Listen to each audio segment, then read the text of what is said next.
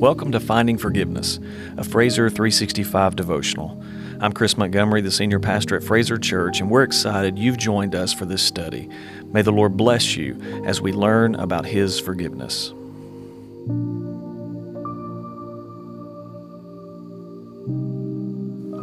This is day two of Finding Forgiveness. Today's lesson is called The Coveted Coat. Charles Ryrie said, one can be covetous when he has little, much, or anything in between. For covetousness comes from the heart, not from the circumstances of life. Our text today comes from Genesis 37, verses 3 through 4. It reads Now Israel loved Joseph more than any other of his sons, because he was the son of his old age, and he made him a robe of many colors but when his brothers saw that their father loved him more than all his brothers, they hated him and could not speak peacefully to him.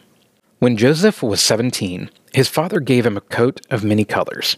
I believe that Jacob had no idea what giving this coat would mean for the future of his family.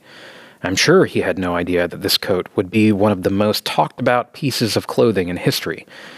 Just think about how many people have heard about this coat down through the ages. Even musicals have been named after this coat. And though Jacob should not have known the danger of his partiality for Joseph, I don't believe he would have ever given it to him if he could have foreseen the outcome. You know what they say, hindsight is 2020. So, why does scripture tell us that Jacob loved Joseph more than any other of his sons? To answer that question, we must review the story behind Joseph's birth. Genesis 29 recounts when Jacob fell in love with Rachel. He worked for Rachel for seven years, but was tricked into marrying her sister, Leah. He loved Rachel so much that he worked another seven years to have her as his bride. You must be deeply in love with someone to work 14 years in order to marry them.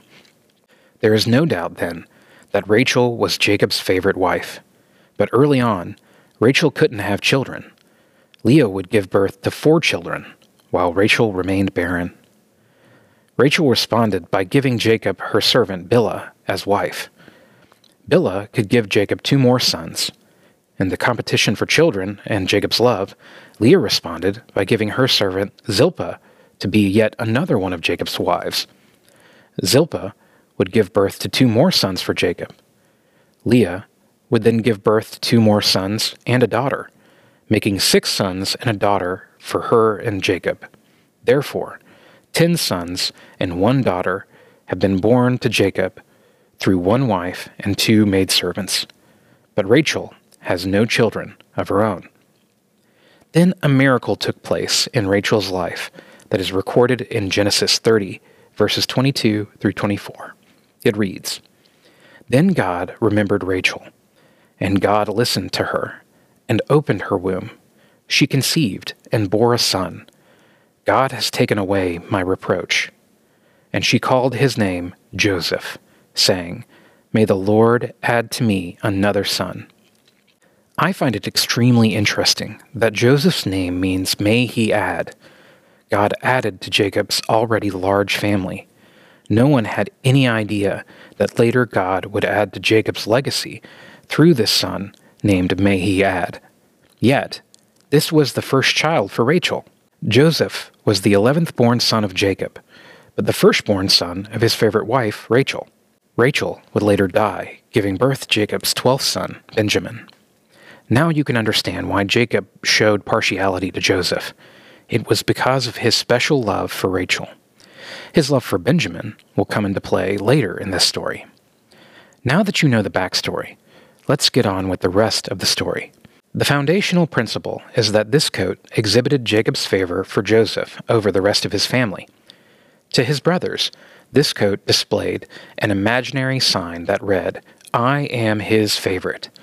Every time they saw Joseph with this coat, they were reminded that Jacob loved him more than them. Jacob was blessed with plenty of resources to provide adequate clothing for all of his children. No doubt, all of Jacob's boys had coats. But what was so significant about this coat that it caused such jealousy? One reliable Old Testament scholar, H.C. Leupold, described Joseph's garment with these words This tunic was sleeved and extended to the ankles. From that description, Charles Swindoll adds this insight. Leupold draws this conclusion from the Hebrew word pasim, which means wrists or ankles. You can't work very well in a garment that has sleeves and extends all the way down to your ankles, especially if it's a costly, richly ornamented robe. It would be like sending a welder to a construction site wearing a full length mink coat. In Joseph's day, the working garment was a short, sleeveless tunic. This left the arms and legs free, so that workers could easily maneuver and move about. As you can imagine, by giving Joseph this elaborate full length coat, which was also a sign of nobility in that day, his father was boldly implying, You can wear this beautiful garment because you don't have to work like those brothers of yours. These details bring Jacob's favoritism into full color. Now you know why this coat will become the spark that ignites a long fuse of reactions that explodes with historic consequences. Consider these questions how has coveting led to jealousy in your life? How has jealousy then led to bad decisions? In what ways can you prevent a covetous spirit from taking root in your heart? Remember the meaning of Joseph's name, may he add. What has God added to your understanding in this journey with Joseph toward finding forgiveness? Pray with me.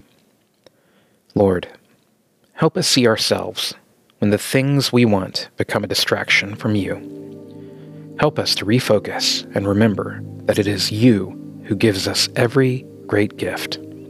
In Jesus' name, amen thank you.